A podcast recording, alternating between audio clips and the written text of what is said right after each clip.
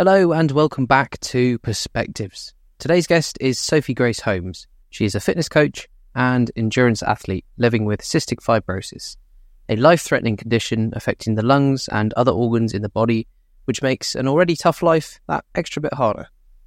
In this episode, we discuss what it is like living with CF, the various challenges Sophie has overcome, surmounting many physical feats very few are capable of, including becoming the second woman ever to climb Mount Kilimanjaro with CF, how she paddleboarded 80 miles from the Bahamas to Florida without being eaten by a shark, how she handled being told she would not likely live past her teen years, her approach to life's obstacles, and her next big challenge, which sees her tackling 36 marathons in 36 days.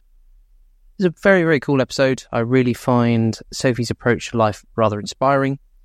She is one of these rare types of people who refuses to accept the narrative that has been painted for her, and for not only to her ability to adapt to the challenges CF presents, but also to thrive with it.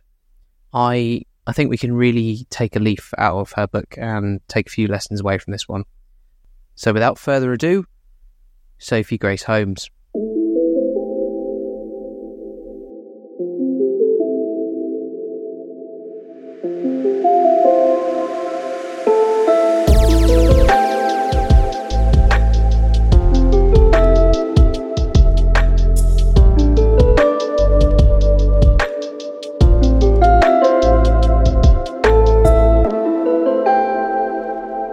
So, Sophie Grace Holmes, I'm I'm very excited to have you on here. Followed your account for a while now, and I think you're a bit of a bit of a superhuman. So, um, welcome. Thank you so much. You are too kind, as we've just discussed. I don't bounce on slopes. No, no, as the as the cast would uh, suggest. So, I, I've, I've struggled a little bit to know what to talk about with you because you've done so much just very cool stuff. Really, you've got a bit of a bit of a track record for for things that people only do once in a lifetime, but you seem to do something like that in each given month. So, um, so yeah, for for anyone who doesn't know who you are, I like to start with a bit of an introduction about my guests, and uh, I like to hand it over to them so they can sort of best describe who they are and, and what they do. So, yeah, just can you just give us a bit of a bit of a background? Oh, absolutely. Grace Holmes. Absolutely. I think the best place probably to start is at the beginning. Um, so I was born with a life-threatening lung disease called cystic fibrosis. And if you don't know what CF is, it, as I've said, affects your lungs, but also affects other organs in your body, which I think sometimes people don't see. And it is an invisible illness. So, you know, for so many years, you know, I look well, but I wasn't well on the inside. I was diagnosed at four months old, and my mum and dad only describe it like bringing up a baby to die because they were told I wouldn't make 16 years old and I certainly wouldn't achieve anything in life. And I would spend most of my life in the hospital, maybe on oxygen, but you know, you know, don't hope for anything more than that. Um, but obviously, left they know that I was much more determined and driven than that. And I have had many setbacks, which I'm sure we'll get into. Um, but being honest, I wouldn't change the life I've been given it has given me a lot of life in the years I have had, and also I think kind of fast tracked me into living and doing things, as you've said, that many people wouldn't be brave enough to do. And so I'm grateful for that. And actually, without the hardships and the things that have happened to me, I certainly wouldn't be chasing the things that I am currently chasing. So, although cystic fibrosis is not comparable between people, for me, it is giving me a lot of life um, and a lot of lessons. But CF is hopefully in the long run going to be something that people can live limitlessly with. But for me, before my most recent years wasn't the case, and I've had to fight a lot just to be alive, let alone kind of do the things I've, I've done. And I think I think take a lot for granted, really, as someone who doesn't have anything like a life-threatening condition. You kind of you see these people on Instagram and and social media, things like that, and you think, oh yeah, cool, but you just it's so hard to comprehend that living like that day to day and just not knowing what's around the corner. And I always think it's really incredible to see your kind of outlook and the fact that you are just like, nah, I just refuse to to accept the narrative that's given to you. And I think for for the for the for the vast majority of people, that would have been just like game over straight away. I, you know, what's the point of doing anything now because I've been given this kind of, and it's by a medical professional. So these are by people who ought to know, and these are people you trust and you you kind of you take what they say as you know as gospel. It's like okay, if if a doctor said it and multiple doctors have said it, then it then it must be true. So to be able to kind of challenge that narrative and and push through, I think is really quite something special.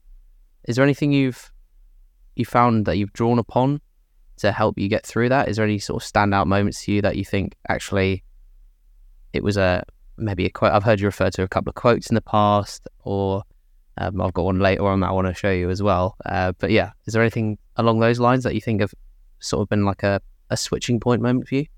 Oh, definitely. I've had plenty, and I think I think there's a few, especially when I was younger, that I will explore. So the first one, obviously, when I was in school growing up, and I honestly, although I had my setbacks and I was on over 80 tablets a day, I honestly didn't believe that I had the condition that they were telling me because here I was, 15 years old, 16 years old, running for county on track, you know, doing all these sports. And my measure at school was like, who can I beat PE? And if I was at the top of PE, obviously I'm fine.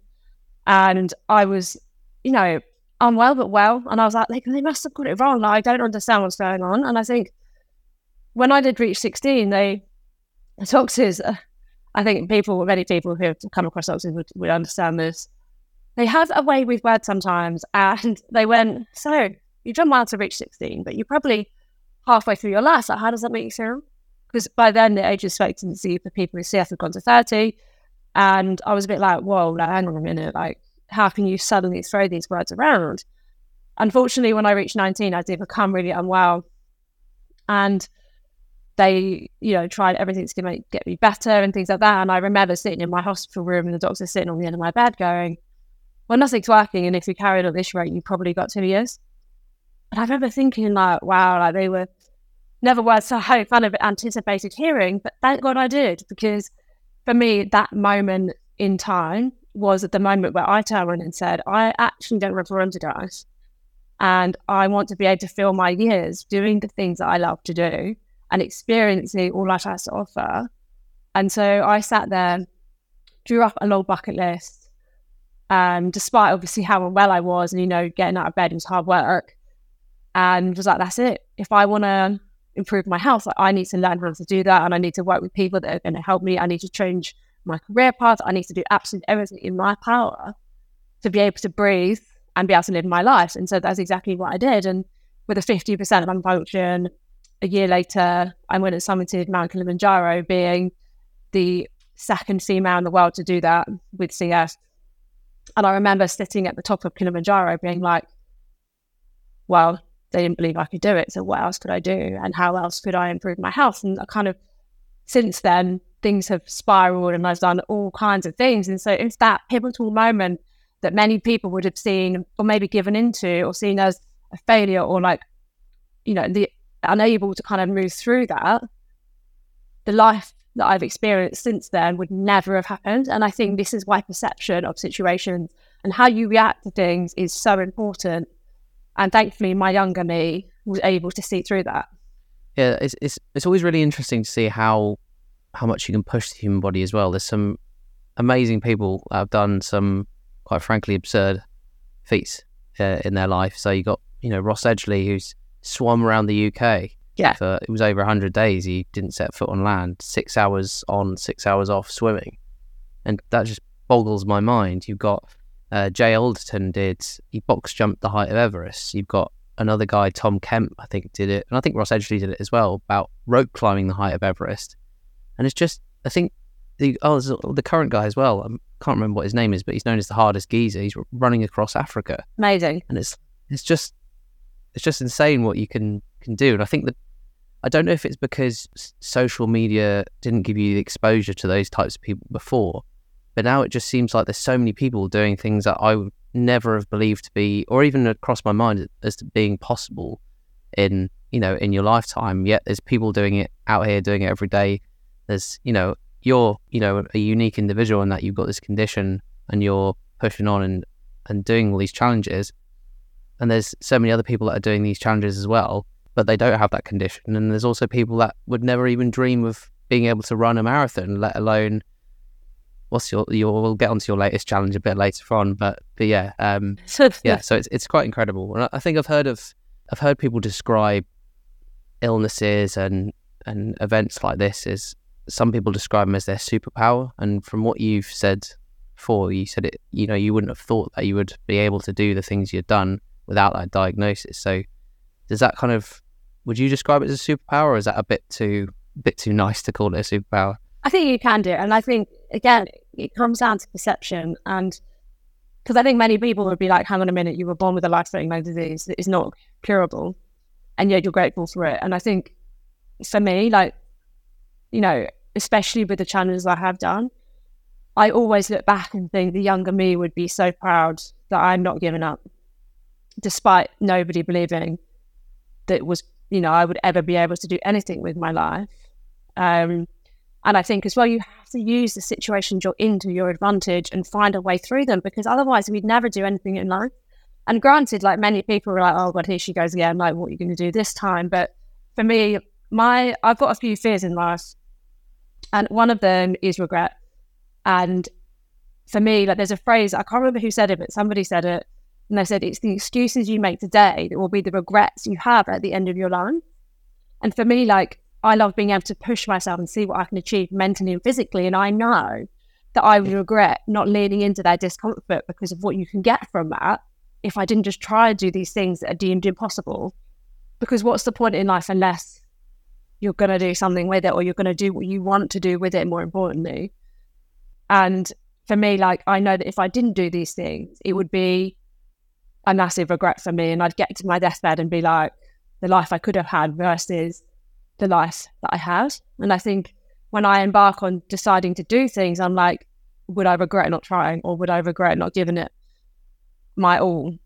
Because I think it's so easy to kind of stay in comfort. Whereas if you go into discomfort, you really find out what you're made of, who you are, your capabilities. And I think I understand, I also understand not many people or people don't want to do that, but you miss out because of what you can then develop within your life and the experiences and the people you meet. And my most favorite moments are by far my most uncomfortable, such as climbing Kilimanjaro or doing other things I've done. Like I did a paddleboard race a couple of years ago, which was definitely by far the hardest thing I've ever done, partly because I'd never paddled in the ocean before. And it was 80 miles across the Gulf Stream.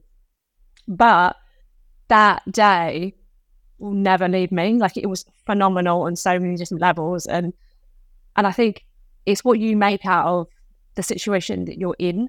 Because of course I could have sat there and been like, well, I've got a CF, what's the point? But then time goes by anyway, right? And so you either decide to make the most of the time you've got and embrace it and enjoy it, or you sit back and look back and be like, well, I kind of haven't done anything, or I haven't done anything I wanted to do because I was scared, or whatever. So for me, if I'm fearful of something, it's also a sign that I should do it. Yeah, there's a there's a quote I think to do with the, the the pain of regret is often greater than the pain of actually doing the thing you didn't want to do in the first place. I can't remember. I've just paraphrased that precisely um, completely, but the Stoics have got an idea of this idea of memento mori, and I think you get these calendars which have basically got your life mapped out in weeks.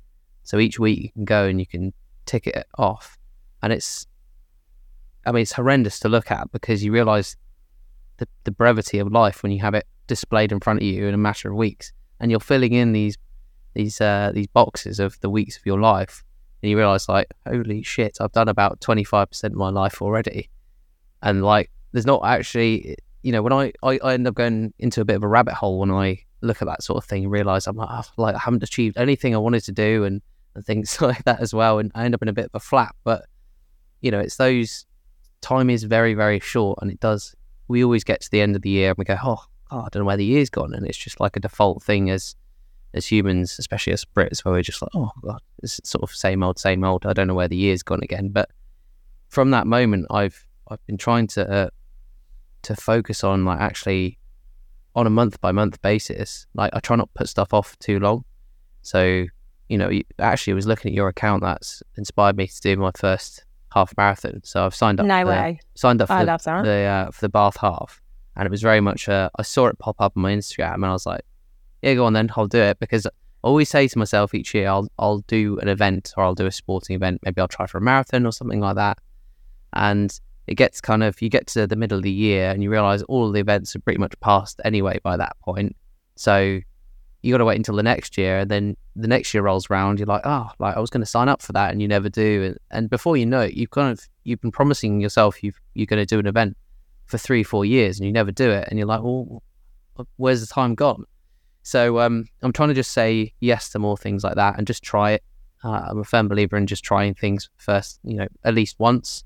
You can, you know, pushing yourself out of your comfort zone, especially for me, something I've got very good at socially in approaching people. Whereas before it would be a case of a, you know, oh, like I don't know what they might think of me. I don't want to sort of bother that person. But now I, I go up and I have that conversation because you never know where it's going to lead. Exactly. It's something I'm trying to do a bit more of in like a sporting sense and physical sense with things like challenges like that. But I think so many people, it goes back to that really corny saying of missing 100, 100% of the shots you never take, right? But if you don't approach people and you don't ask the question, you're never going to know what's happened. And that could be a question that changes your life or will come back to you at some point in your life and rear its head again. And you realize if you hadn't had that, you, you may not get these opportunities. Oh, definitely. I agree with that so much. I do believe in sliding doors and making your own luck. And like, you know, I do believe things that are meant won't pass you by, but you also have to be open to opportunity and open those doors yourself. Mm definitely. And pushing yourself out there to, as you've said, like meet people or do different challenges or have that conversation. Because I think, you know, a lot of the time we can spend so much of our time being like, oh, what if? Or, oh, I don't want to do that because it's, it, you know, it's uncomfortable.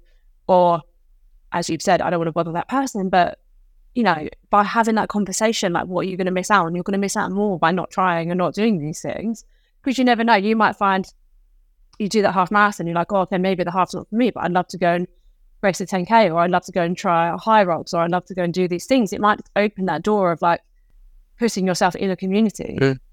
You know, there's loads of like run clubs around and stuff that I see. And this is why, like, uh, you know, I'm a firm believer of also try something once. Yeah. Or, you know, because you never know, like, you might find something that you actually really like to do. And until you try, how are you supposed to know? And it's I think human nature to get stuck in the same routine year after year, week by week. And I think it is a really nice idea to sit down at the beginning of each month and be like, okay, well, aside from the things that I have to do, what do I want to also do this month? Yeah. You know, it could be I want to record a couple of more podcasts this month, or I want to book a race, or I want to, you know, do that cooking lesson I wanted to do. And I think making sure that you're doing that consciously is a really important thing.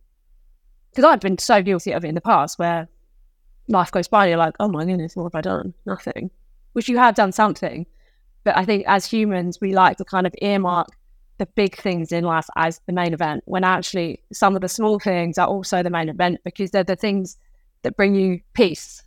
Yeah. With the excitement and all of that. And I think I've been massively guilty in the past where I've only really recognized the big achievements because for me, growing up, I got told I'd never achieve anything in life. In which case, the only things that matters were the things that people believed I'd never do.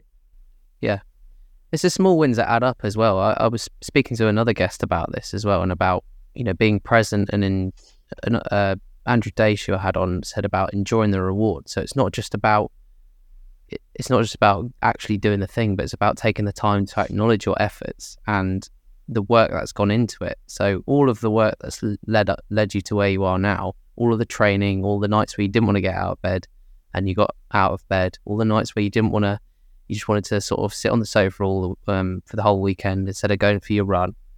It's those small wins really do add up, and I think it's a war, war of attrition at the end of the day. It's not if you just focus on the big ones, then you're you're gonna you're only to find maybe four or five things that you've done that's to be really big. Whereas if you look at the, a more granular level, you can find four or five things every day that you think have, you've done really well. And the power of sort of compounding those into something big can really just help with your motivation, I think.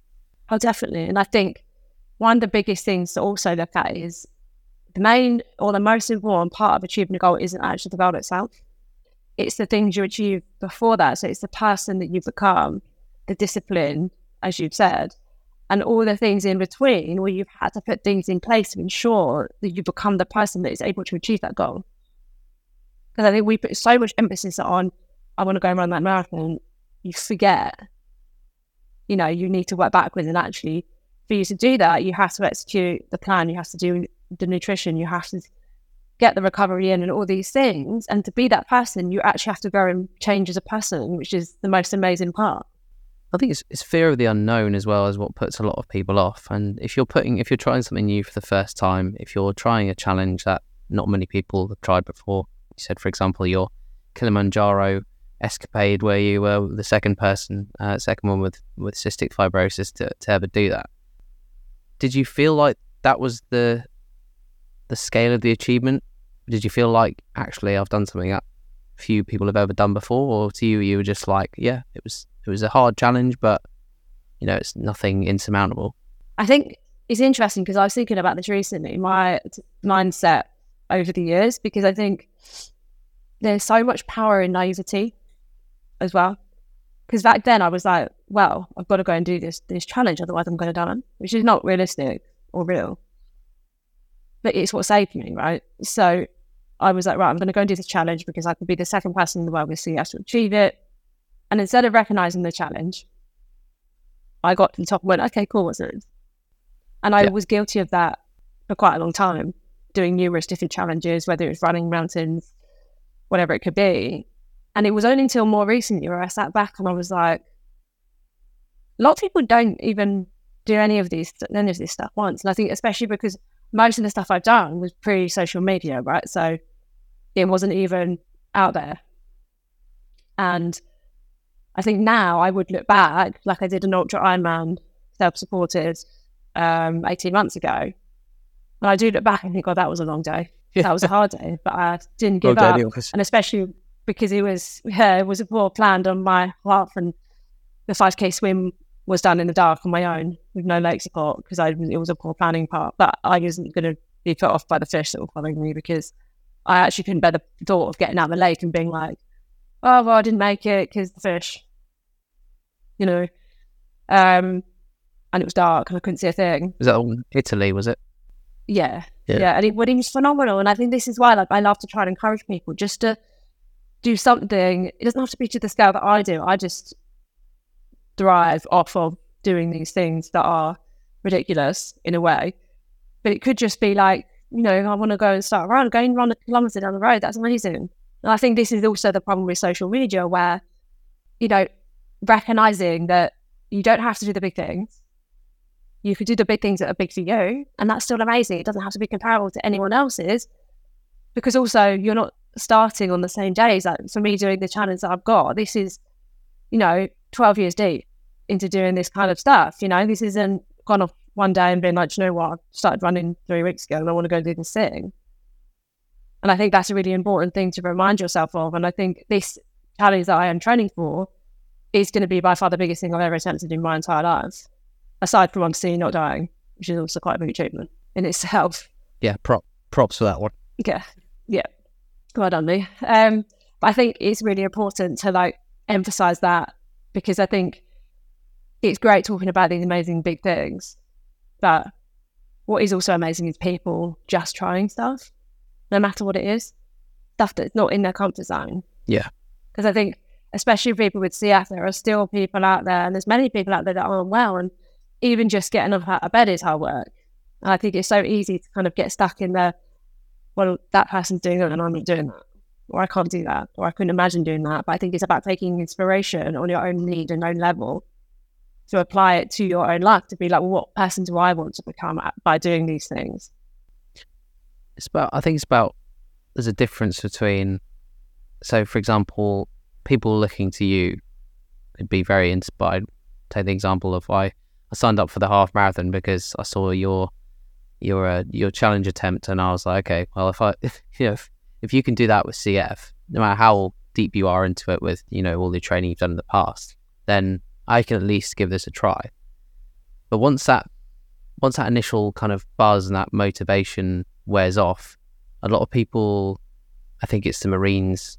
I don't know. I'm, I think I'm quoting sort of Churchillian drift now. It's a it's a principle where everything, no matter what it is, gets attributed to Churchill or someone incorrectly. But I think it was the Marines who basically said, "You don't, you don't rise to the occasion. You you fall to the level of your training." And so when that initial motivation wears off, which I think a lot of people rely on, they say, "Oh, I don't have the motivation to do it."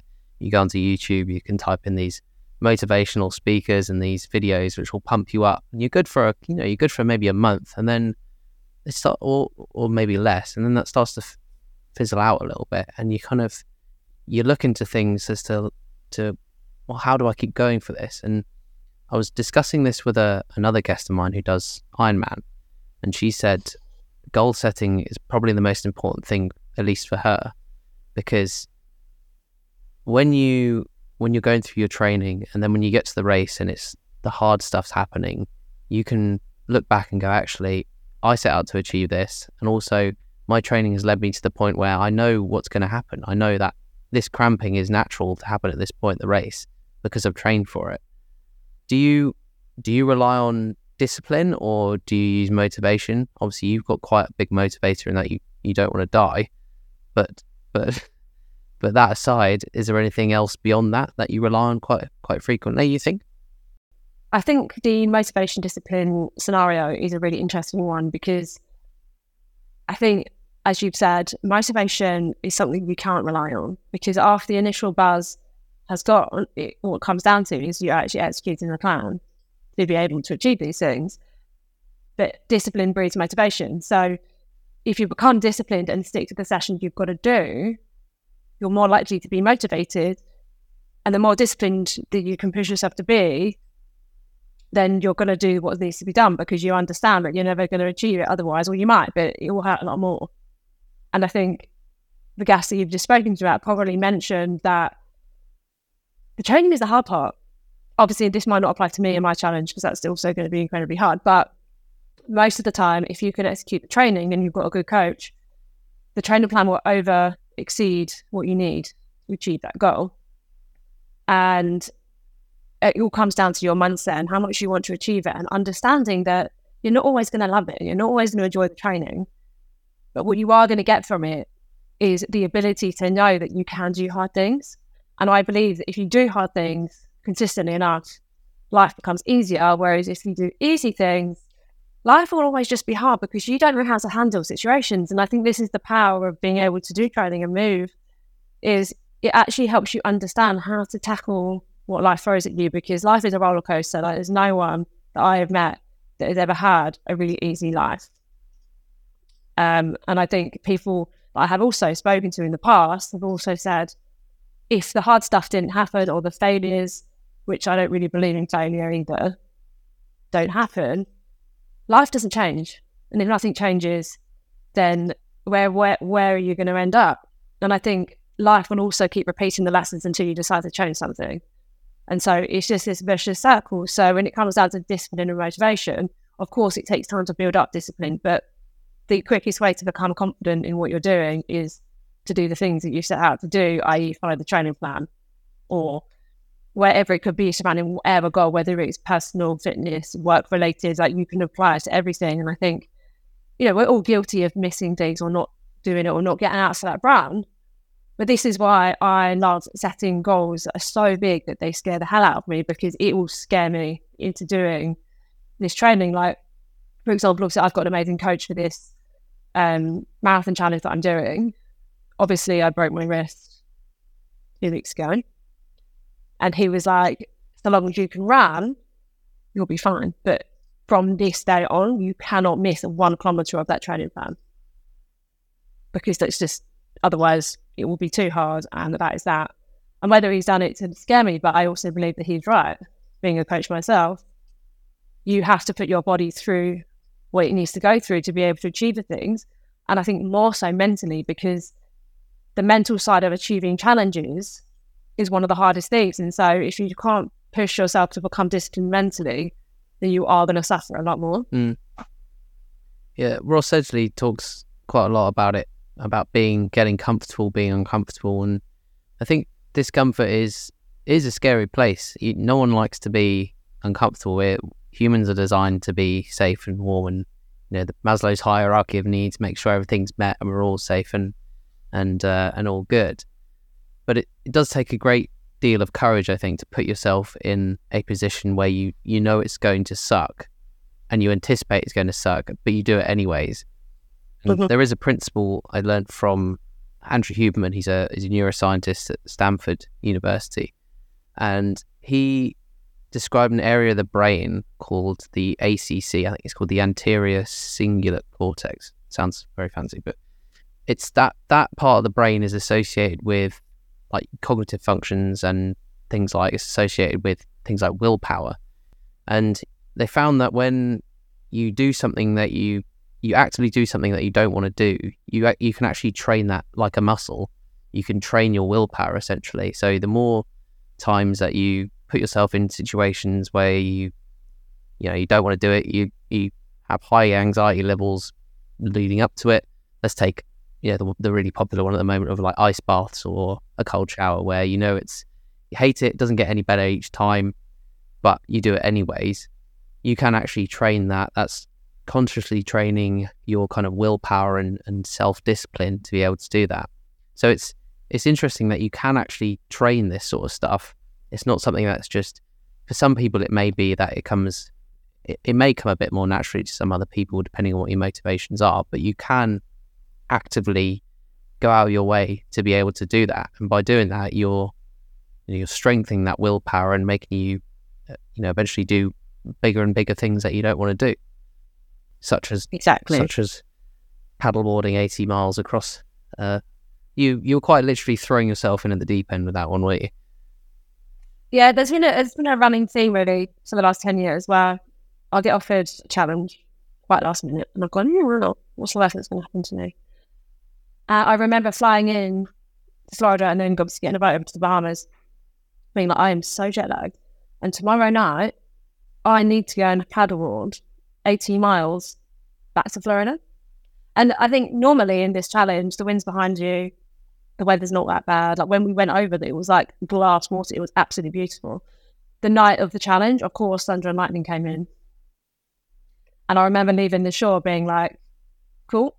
How hard could it be? And the, there's a couple of really vivid memories with that, where obviously with it, you have a captain in a boat to follow with the GPS and safety reasons, because there's about 200 paddlers. There's a few boats out there. And I remember getting to, I think it must have been about an hour, and the captain being like, You're doing so well, keep going. You've done three miles. I was like, That has just destroyed my entire soul. That, because I am so tired. And it was obviously so warm, and the waves were so big, and somebody had already been bitten by a shark. And I was like, This is going to be by far the most mental night of my entire life. And it was. And the other thing that really kind of plays on my mind is that when you do these kind of challenges and these experiences, you also have the opportunity to experience things that most people won't. So, for example, obviously that in itself is a very niche thing, but within the whole experience, by the time the sun had come up, the storm had gone away, the waters were flat, and there was no land to be seen. So, like, we were in the middle of the ocean on a paddleboard, surrounded by the sunrise. And I don't know many other circumstances where people would have been in that position other than obviously if you're on a boat. But I remember just being like, although this is really hard and it's emotional and it's challenging every single part of my sanity, how phenomenal is it that by the time I get to the other end, which I will get to, I have these memories and these experiences and knowing that I can tackle things that are weird and wonderful and bizarre and amazing. And I think when you do these things, it only spurs you on to then want to do more. Yeah, sort of getting that that appetite for for the more exciting. It, it sounds, I don't know, some people it might sound absolutely terrifying being in the middle of the ocean, like n- not having anything around you. But it also sounds like it came with a like a level of serenity almost, where it's kind of just you and oh, aside from the two other two hundred other people, most of which probably didn't make it by that point. But um, yeah, that sort of being out there and and taking that all in, and I think it's it's a good point actually because there's a lot of times we just kind of head down and get through stuff without actually taking and it's this idea of being present right taking taking in the sights around us even in the cold you know, I, I went for a run the other day and it was peeing it down with rain. And actually, it was probably the most fun I've ever had running recently as well because I got abs- I walked in absolutely drenched. And if I'd have looked at that and it would have been peeing down rain beforehand, I would have been like, do I really want to go and do that? But actually, going out there, the you know it was a nice temperature, it was cool. Like don't often run in the rain, and it's quite fun to be honest. And just sort of taking in everything around me, it was yeah, I, I really enjoyed the experience. And I think a lot of time people just kind of head down, bulldoze their way through, especially when it gets like harder challenges, but don't take the time to sort of appreciate what's going on around them and actually that they are capable of doing that sort of thing. I think so. And I think it's something that I am trying to be more conscious about is being present within the emotion that you're in. Not so that it takes over, but I think we're human and we experience all these different kinds of emotions for all kinds of different reasons. And I think it's about getting to know yourself as well and knowing that you might be out on that in that rain doing that run and it's windy and it's maybe a bit cold, but you found fun in it, right? So it's about actually realizing that the things that we perceive potentially to be not fun, you actually might enjoy. And I think we're so quick to put an emotional state onto something before we do it or experience it. Because I think some of the best, as I've said, times and the most happiest times and the most memorable times have also been some of the strangest and hardest scenarios that I've placed myself in. And I think it's a huge reminder. And I think even like this past weekend where I had two very long runs, the first on the Saturday, I found myself in some strange mental state for some unknown reason. But obviously, I was like, well, I've got to do these kilometers. And then the next day, it was absolutely never rain. I still got up there and did it, left at 6 a.m. And afterwards, I sat there and I was like, do you know what? It just shows that us as people can do these things. And I think it's really important to consistently put yourself into these uncomfortable positions. They don't have to be extreme. It could just be going for a run in the rain because it makes you realize actually what we are able to do and actually find joy in as well. Yeah, definitely. Do you do you ever get bored on these long runs? Yeah, but I think that's part of it, isn't it? We're not meant to always love them and find them fun. And to be honest, the one that I did do on Saturday that ended up in a bit of a strange mindset, I promised myself the bakery at the end.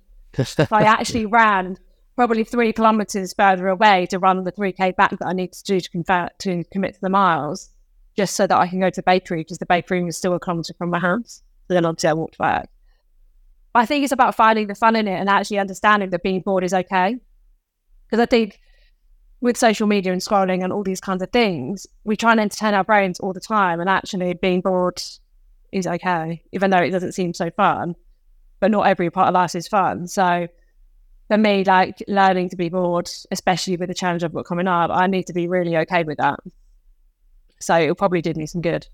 It's it's like delayed gratification almost, isn't it? Yeah. It's not just getting that, that short term stuff, which, as you say, it's kind of being programmed into us now with these short hits of, of dopamine. And you, you see it even in things like films now as well. The mm-hmm. the duration of cutscenes and sort of action scenes, they tend to be so fast moving and that's sort of parallelized with the whole TikTok scrolling because most of the time you're only looking for a few seconds. And so you actually see how much of a transition effect it's having on things like that entertain us on the on the wider scale. So actually being able to, you know, not have that and, and it's a good point really about this sort of blind positivity that people think you must have with everything must be amazing. Even in all these challenges, you must enjoy every second of it. It's not, but it's it's kind of I think my friend calls it type two fun, where it's it's not fun at the time and it's horrible, but after the fact you feel so much better. It's like doing a really hard workout at the gym, or you know one where you're absolutely blown out your ass by the end of it. But you know, an hour later, you're like, actually, I'm really proud of myself for getting through that. Yeah, exactly. You literally get an hour on head, and I couldn't said it better myself, to be honest. And I think that's the thing, isn't it? It is so important to keep doing that. Touchy fun is actually the best kind of fun, in a way. You heard it here first. Noted. so, I I said to you earlier, I had a had a quote for you, and I think it's kind of I love a good quote on this podcast. I don't know about you, but sometimes you just need a good quote to, to get through the day. But it was Confucius who said, Every man has two lives, and the second starts when they realize they only have one. So that, That's a very good quote. that for me is kind of when we go back to this idea of memento mori and this the brevity of life and things like that. That's when I go into panic mode and go, actually, shit, there's not a lot of time actually left, and yeah, it, it kind of inspires you to kind of get on and, and look at doing doing things with a sense of urgency rather than sort of delaying it for a for a later date. Um, so I'm trying to sort of work on on getting better at that. Really, Yeah, and I think why not? Because I think this is where CF has given me the step up. It has made me do it early, and by far earlier than maybe other people, right? Because I got told from a very young age, no, you're not going to do anything in life, and that made me go, all right, watch me. But I think, you know, no one knows how long you're going to be here for, right? And I think we, it is so easy to get so busy in the, oh yeah, but you know, I need to earn this amount of money, I need to have this amount of savings, I need to achieve all these different things. But it's like, well, that's perfectly fine and valid. But what else do you want to do that potentially you couldn't do when you're 60? Like, you know, some of the challenges that I have done, of course, there'll be plenty of six year olds that will be able to do it, but I might not be able to. So, how about doing the things that I want to do now, if I can? Create the opportunity, find a way. Because I do believe we will have the opportunity to achieve the things we want to achieve. And some people will take longer, some people will take, you know, less time, some people will have things that land at the right time. But I think we only have one shot. And I think, I can't remember who said it, but it's similar to what you've just said. Is basically, you know, we live like we're never going to die. So, you know, you do all the things you want to do, but actually, we only live once. And so we could die anytime. And it goes back to the fear of not putting yourself out there because you don't want to look silly or you don't want to be different to everybody else. But actually, you know, I'm very well now, for example, but in five years' time, I might not be. And would I regret not doing the things I want to do now? I just was too scared to do them. Absolutely. And so, Yeah. you know, this is why, like, I every single year trying to, I try and do a big challenge or try and do something or learn something new because why not? Like, I would love to learn a language at some point. Maybe that'll be in my 2025 goal. Yeah. And I would love to, you know, be able to inspire someone else to simply try and do something that potentially they've never done or achieve something that no one else would have thought they would have achieved. And I think it's about believing in yourself so highly and so much that other people have no choice but to believe in you too. yeah, Yeah, it's always that, as you said before, about being naive enough to to think you can do the impossible and just kind of giving it a shot, anyways. And uh, there's a there's one about sort of shooting for the moon, and if you miss, anyways, you kind of you you hit somewhere nearby. Like if you set the bar so unbelievably high, doesn't matter if you actually get there, but the chances are you'll probably end up getting further ahead than you ever thought you would, you know, was possible for you, and probably for a lot of people around you as well.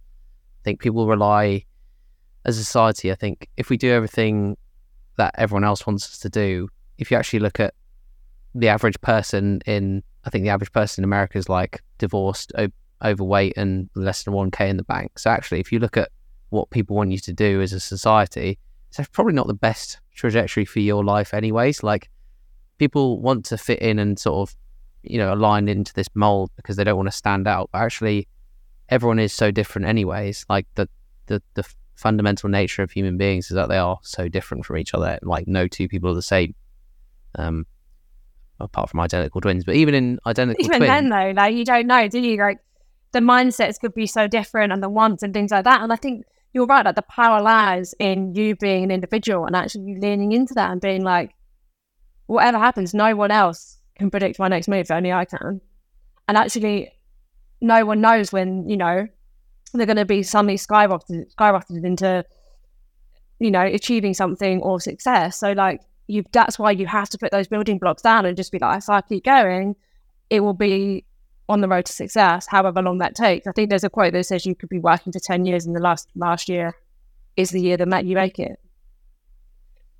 But I think people are too afraid after failure to not try again. But failure is just feedback and it's learning and understanding what does work, what doesn't work, and knowing that, you know, understanding that people's opinions of you actually does not matter.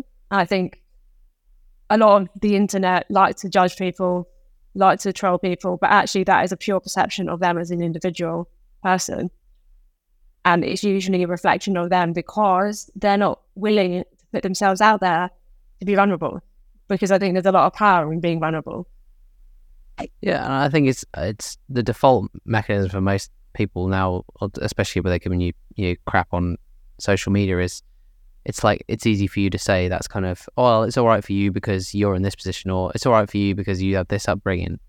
But it's just, I think, when you get people like that, it's more a reflection, as you say, a reflection of their own insecurities, and they're trying to project their insecurities onto you, and to be able to say it's actually almost almost pity those people because you know it's just something that you've done has obviously generated something in them that's made them either regret not doing something or it's kind of shone the light on their own circumstance to be go actually well you've had every opportunity to do something and do the things you wanted to do but you haven't done it. And it kind of i think it kind of guilt trips people almost. They kind of take it as a you know they're ashamed of themselves, so they have to lash out other people and try and bring them down to to their level, which I think is it's I think it's a defense mechanism a lot of the time when people do things like that.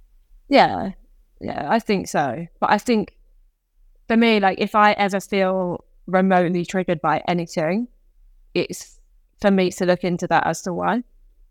Like what has caused that? It could be nothing to do with that, whatever that person's done or said but it's something that I need to work through so that that doesn't happen. Because I think, you know, we all growing up have had things that have occurred to us in different forms. And a lot of the time, and I know I've been guilty of it in the past, just burying your head and being just like, right, we've got to get on with it. And I know that there's many things that I did because I thought it was the only way to survive. And especially when it came down to emotional state, because for me, there was the pattern was I got too stressed, got emotional, or got hurt by someone, and I ended up in hospital. And it was the pattern, right? So then I switched off all the things that, that made that happen. But then by doing that, you then miss out on so many other things. So therefore, once I'd realized this pattern, I was like, actually, it's really important to feel things as a human being and recognize emotion. And you're okay to be sitting in that emotion. But it's also happened for a reason because of things that have happened to you. Because no one has gone through life without something going wrong or something being hard. And it, I think is a really positive thing that people do now talk about this a bit more online. And, you know, for me, for example, the reason I got into all these endurance based sports is because I thought, because I was no better educated, but thank God in a way, it was the only way to save my own life. I wouldn't change that because I've experienced some phenomenal things, met some incredible people, and had conversations and opportunities that never would have happened if I hadn't naively chased that. But I think the more mature me goes, yeah, I, I kind of sometimes miss that attitude a little bit because it's led to me to some amazing places and I'm sure it still will. But it's also being of the understanding that you don't have to bury yourself in to miss out on other parts of life to achieve these things. Mm, yeah, 100%. It's just being dealt a different hand, really, isn't it? It's kind of everyone's dealt, dealt a different hand completely, and it doesn't make what the hand that someone else has dealt is any less important than than yours. It's just how you how you process that and how you deal with uh, how you deal with the hand that's been given to you. And like for you're a you're a good example of not falling into the trap of believing everything that's been told and the you know sort of falling victim to a narrative that's been painted of you and you've been self-aware enough to be able to go actually you know I don't want this for myself I'm going to try something and sort of prove other people wrong. Mm-hmm. And not everyone is like that. So it's obviously testament to, to your persona and your ability to be able to, to be self aware. But it, it also means that, you know, other people can just just give it a go and see what happens really. It's not what's the as you say, what's the worst that can happen? For you it's some things do have quite dire consequences, but for other people, if you don't have something that's like life threatening, then you've got even more of a reason to just try stuff because you don't have that that sort of um you know that sort of negative side of it as well. Mhm. Do you find do you think that if you slowed down or stopped, is are you worried about what might happen if you ever did that? Has it ever crossed your mind, or is it just kind of you don't tend to really think about that sort of things? No, it's definitely something I have thought about before. The what if I sat down? I mean, it wouldn't be in my nature not to do any form of movement. I love it. It gives me so much. And actually, last year was the first year in many years I didn't chase a big goal. I just thought, you know what, I've done the Ultra Ironman. Um, I'm just gonna breeze this year, train, do what I want to do. And what was interesting was the fact that my mindset suffered for that. Whether that's right or wrong, I don't know. But I know for me, like, I love being able to achieve things. And I'd literally just not set out to do anything because I was like, I'm just going to give myself a year off. I'm going to do what I fancy. But having that lack of structure and that lack of goal really did impact me. And it doesn't have to mean that every single year I go and chase these huge things that are crazy. But I think for me, it is important to have some form of goal, whether it be fitness related, career related, and all these things. Because although obviously it did kind of impact my health a bit in terms of like, because I wasn't training in a structured way, of course, my health suffered a little bit, but in a very different scenario now, I'm on a medication that does keep my health stable. I don't have to chase the big goals to stay alive. I chase them because I want to and because I love being in that scenario of having the devil on your shoulder being like, you could stop if you wanted and having the opportunity to defy to defy that and prove to yourself that you can do hard things and you can do things that most people wouldn't want to do. And so for me now, I do it for a completely different reason. That's the reason I started doing it, which is amazing. Yeah. Uh, The idea of reframing stuff is something I've worked on quite recently as well, especially with this, especially with the running, because I've not really been a runner. I've always been active, always been sporty, but I've never done any sort of endurance running. But someone, I heard it on a, another podcast and I've tried implementing it. And I had a friend down at the weekend actually, he kept saying it to me because I kept saying, Oh, I have to do something. And he's like, No, you get to do something. And I was like, That's That good is true. that's that's the that's the reframing I've been trying to do is actually I don't have to run. I don't have to go out in the cold. I don't have to go out in the wet. And it's not woe is me. It's cold is fine. I'm not gonna you know, you're not gonna melt in the rain, whatever. Actually just that simple switch of saying I don't it's not I have to, it's I get to do it. I have all my mental faculties. I have I have all my limbs. I've got I've, I'm in good health. I can run, I can walk, I can jog, I can you know, can't do a backflip, but you know what I mean. Um, Yeah. But just being able to do that, whereas there's so many people that's just one one thing. It's like what's the there's an old saying. It's like what a, th- a healthy person wants a thousand things, a, a sick person only wants one. Yeah. and it's it's it's quite true, really. It's like okay, you and you notice it when you get you know you get a sore throat or you get under the weather or you get a cold. The only thing you can think about is God, I wish I just didn't have a blocked nose or I didn't have a sore throat or something. Yeah. Whereas when you're when you're going around day to day, you just don't really appreciate that stuff at all. So No. I'm trying to Oh my work goodness, on no. reframing that. That is so good. And actually, we must have been aligned because at the weekend I was also thinking in that way because obviously breakaway risk, whatever, that's by the by. But I also have a chest infection, which I've not had for a long time. Just, you know, everything always comes at once, like just see how bad you want to do stuff. And I was running and I was like, I don't remember the last time I had to run breathless, as in like gasping for air because I actually cannot breathe bit like the old me, really. And it really humbled me because I was like, "Do you know what? The old me still would have had the attitude if I get to further, I can still run even though it's really hard to breathe. I was like, Do you know what? I can't let that person down myself. And two, like, I still get to go and do this stuff. And I bet you anything, if I couldn't do it, I'd want to do it. And therefore, it's that vicious circle. So I was also telling myself while I was suffering like the weekend, it might be a bit harder than I think it should be, and I might not be able to breathe, but I still get to go and do this. And I how lucky and privileged is that that I can still move my body in the way I want to move it. Yeah. Yeah, I mean, there's, there's. I want to get a guest on. Uh, I don't know if you heard of him. He's called Mark Ormrod, Mhm. and he is he's a triple amputee. Um, but I, I follow his social media, and I think he was the second. He was only he was the first amputee, triple amputee since the Second World War or something back in two thousand and seven. Um, he was pronounced dead twice. He was an IED out in Afghanistan, I believe, and he's a motivational speaker now. And he's he was in the news recently because someone stole his gym kit and it had all his prosthetics in. So he was he was like, I don't know, you know, why would you steal my leg, sort of thing. Um, but he's amazing. Like you follow his account, and he is, you know, he's just just got a, an arm, but he does jujitsu, he Mm. swims, he did the Invictus Games, and it's like you get it's just different levels to this game where you think you you think you're hard done by with a lot of stuff, mm-hmm. but then you meet people like yourself, and then you get you know Mark as well, and it's like there's just so many different levels where you're like, okay, well, I have all my faculties, I haven't got anything, you know, any elements or anything like that, but yet I still sometimes can't bring myself to go and do a run or whatever. And then you got you, for example, where you're like, well, okay, I've only I've only got like fifty percent of my lung capacity, but I still get to go out and run. And then you get Mark, who's got well, I've only got one arm, but at least I still get to roll around on the mats and do Well, jujitsu. And it's Rival. bloody hell, it's just you when you just realize that actually your problems are very very small in comparison to everyone else's, and it doesn't make them any less valid. And this kind of a point which I think social media does get carried away in that.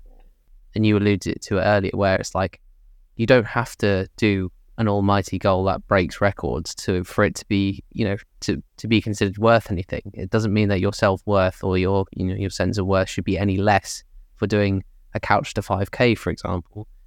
But it just goes to show that there are different levels to this game where you know there's you can come up with every excuse under the sun, but there's someone out there who's probably had a, a very different deck of cards dealt to them. They've got it in you know in relative terms they got it a lot worse than you, but they're still out there doing it and doing what they want to do. So yeah, it's it's good to good to bear that in mind and realize there are people out there that you know are, are out there doing that sort of thing. Oh, definitely, because I think it's too easy not to, isn't it? And you get so stuck in your own mind. So your in terms of all your achievements to date, is there any standout ones for you? What's your what's your proudest achievement to date? Do you think? I think obviously Kilimanjaro is significant, as I've said. Why? Um, one of the other ones that you know what I don't think I've actually done anyone with, so you're going to be first. I went and summoned in Mont Blanc years ago, and it was again like I had two weeks notice, and off you go. And I think when we were on the drive up there, I actually sat there, and for the first time ever, I was actually quite scared and I wasn't sure whether I'd be able to cope with it because again I wasn't particularly well at the time, altitude and all this stuff. And I remember just thinking like, you know, you don't have to go and do this stuff, but I did go and do it, and it was phenomenal. It's like if anyone likes to climb mountains, it's one that I definitely do before global warming gets hold of everything because it was, you know, it was beautiful. We saw skiers being dropped off in helicopters to go and ski down. But it was so peaceful as well. Although I think it was definitely by far the hard one of the hardest climbs I've ever done, just because it was very technical. Like we had to rock climb um, over like rocks and ice and stuff and things like that. And I think for me that was very much a, a test of like, you know, you can bail, but I didn't bail, and it's something that to this day, like I am still really proud that I went out and did that thing that even I wasn't sure I could achieve. Yeah, that's awesome. It's um, it's nice to know you're human as well. Like I think people, Oh, I'm definitely human. you know, overlook that, and that's a the problem with social media a lot of the time is that you see you see the nice, the best bits, and and to be honest, you are you're one of the, the few people I think who is a bit more authentic with it when you say actually, you know, I'm not having a very good day today, and this is what's happened. But a lot of people aren't, and it's just all sunshine and rainbows, and you think, bloody hell, Mhm. they just never get any sort of sense of doubt or anything. But you have no idea, obviously, what goes on behind the scenes. You only get a little snapshot. So, yeah, thanks, uh, thanks for sharing that one. Uh, and also, I think on that note, like, I think, you know, I'm hoping to be able to share a lot more vulnerability going into this challenge because, you know, it's going to be really difficult and I'm definitely going to cry a lot. I think. I think there's um, it's it's I always find it difficult because I see a lot of things now where it can go the other way as well, where you see people being vulnerable and there's just something that isn't quite right with their vulnerabilities, if that makes sense. So as with anything now, you you see you see um, people being you know genuine on the face value. You see, I see a lot of these videos now on YouTube where uh, people are giving, you know, gifts of kindness to people and they're they're out giving money to people. And there's one particular guy, he sort of he asks people to if they want like a toy handbag or something, and he goes up to random people and it's got like thousand dollars in it or something, and he's like, oh yeah, like change change your life sort of thing. But there's, there's something that just doesn't quite sit right with me in that because you know actually they're not being it's not authentic. They're they're doing it for for views, and ultimately they're doing it to make money. And I think there's some people that can do that with the vulnerability aspect as well, where it gets thrown around a lot. The word trauma gets thrown around a lot these days as well, and you can kind of end up with people that are like, "Oh yeah, I'm being like my my most vulnerable self. I'm being really whatever," but you just know it's to kind of get the views. I think there is a fine line between the authenticity and, and vulnerability element. But oh. I'm not saying you're not not authentic. Sorry, I'll just make that explicitly clear. I'm not talking about you in this. Instance, no, no, but oh no, no, no. I realise that. Um, but I think you're right, and I think obviously people do do it for views um, versus being real, completely real. Yeah. About it. I mean, I look forward to I look forward to seeing it, and I'm, I've been following along with your your runs. I've got you on Strava now as well. So um, uh, oh, I have to find you on Strava. See how yeah. you're getting on. Yeah, it's. Uh, um, uh, I'm going to be doing lots of running during that challenge. So if you fancy a run, you know where I'm going to be. Yeah. So I mean, if we can, obviously, I mean, this leads us on to the next question, really about you know the latest challenge. We haven't really talked about it yet. So can you tell us a little bit more about the latest challenge, and perhaps if anyone wants to get involved and support you with that, how how we might be able to do so? Oh, absolutely. So basically, I'm challenging myself to run 36 marathons in 36 days. Um, starting with the London Marathon, so 21st of April, finishing on the Edinburgh Marathon. Um, I will be sharing all my routes. Have already been planned out on Strava. Um, so if anyone does want to come and run and entertain me, I'd be forever grateful. It's going to be by far the hardest thing I've ever done. I'm going to be fundraising as well for the CF Trust, obviously close to my heart, so I'm there for obvious reasons. Um, but the reason behind the marathon challenge is because I actually wanted to do this when I turned 30, in reference on 32, not 36. But it was locked down and it just wasn't something that could happen during that time. And it's never really kind of left my mind. And I got into London Marathon, and I was doing the Edinburgh Marathon, and I just literally thought, what are the days there are? And once that thought hit my head and I realised that I could do something that potentially I've always wanted to do, I was like, well, what have I got to lose? Although I definitely also counted the days wrong, and originally it was a 35 day challenge. 35, yeah. And then my coach was like, um, just let you know, it's 36. So here we are. Um, what's, and what's okay. Oh, yeah, victory lap. You know, just next one, why not? parade, parade lap. and, uh, you know, it, for me, it's something that I've wanted to do. It's something that most people would probably think was insane, which I do as well, as we're heading into a month away from simulation week and that's terrifying for me. I literally thought about it the other day, and I was like, "Oh my goodness!" But you know, you have to push yourself into these things if you want to achieve big things. Um, and it's going to be a phenomenal experience. But as I've said, like I want as many people to join me as they want to. You don't have to run a marathon. You can run a 5K. You can run a K. You can run however long you want. Um, and I will be sharing all the routes as they're happening. But there also will be a live tracking link available so you can see how I'm getting on as well um, which will be quite fun. And the latest thing, which is one of the other drivers, is the Guinness World Records have, have found that it can potentially be a world record or awesome. to be the first person, or the actual title is, sorry, the most consecutive marathons run by someone with cystic fibrosis being female. Awesome. Do you know what the so, do you know what the standing is? Is there anything has it been done before? Like, is there a record with a number of no, so this is creating the record. Yeah.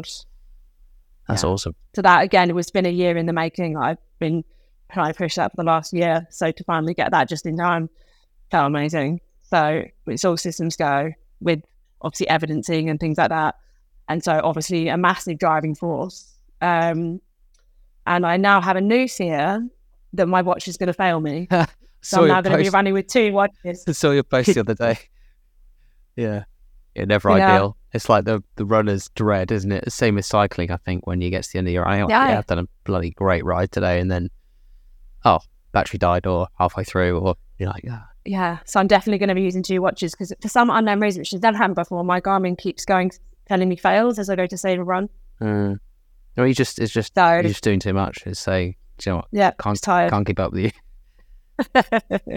So, uh, do you have any? Uh, do you have any favorite snacks or anything that might be uh, incentive to just? r- You see me? I'll, I'll try and run behind you with a with a plate of cookies or something. Excellent news. Excellent. Anything, honestly, anything you can find in the bakery, or I do love salting the crisps as well. Ooh, and I'm going to need the salt. Yeah. So, you know, and to be honest, I wouldn't be. I don't think I'm going to be fussy at that point. I think I'm just going to be like, have some, someone feed me. get it Or- done. Yeah, yeah, You know. Awesome. So yeah, it's going to be exciting. No, it sounds incredible. I think um, I don't have any doubt that you'll be able to do it. You you've clearly demonstrated you've got a track record of being able to do very hard things, very difficult things. Um, so yeah, every faith in in your ability to do that. And Thank you. yeah, I'll try and yeah, I'll, I'll have a look at the routes, see if I can get down. Um, maybe we can get a if anyone's listening, we may be able to get a bit of a group together and and do a bit of a you know I'll get the foam finger out and Oh yeah, definitely. I mean, there's going to be some in London as well. Um, so there's also opportunity because I think London's quite a good hub for most people. So Awesome. So, if people want to follow along with your training and uh, sort of keep up to date with your social media, what's uh, where would they go? um, all the handles are just my name. So Sophie Grace Holmes. At Sophie Grace Holmes. Awesome. Simple. Nice one. Well, thank you very much. Awesome. Thank you. It's been an absolute pleasure. Yeah, really enjoyed it. It's uh, yeah, as I say, you've been you've been someone I've been keen to get on for a while now, and I just really love your your approach and your outlook to life. You're very genuine with with how it is, and just yeah, I think I've taken a lot away from this episode and, and some of your other stories that you've done in the past and other podcasts. So. Uh, I don't want to inflate your ego too much, so otherwise your head might might not go through the door after the podcast. But yeah, awesome. Uh, just yeah, really. No, thanks so much. thanks so much for coming on. No, thank you.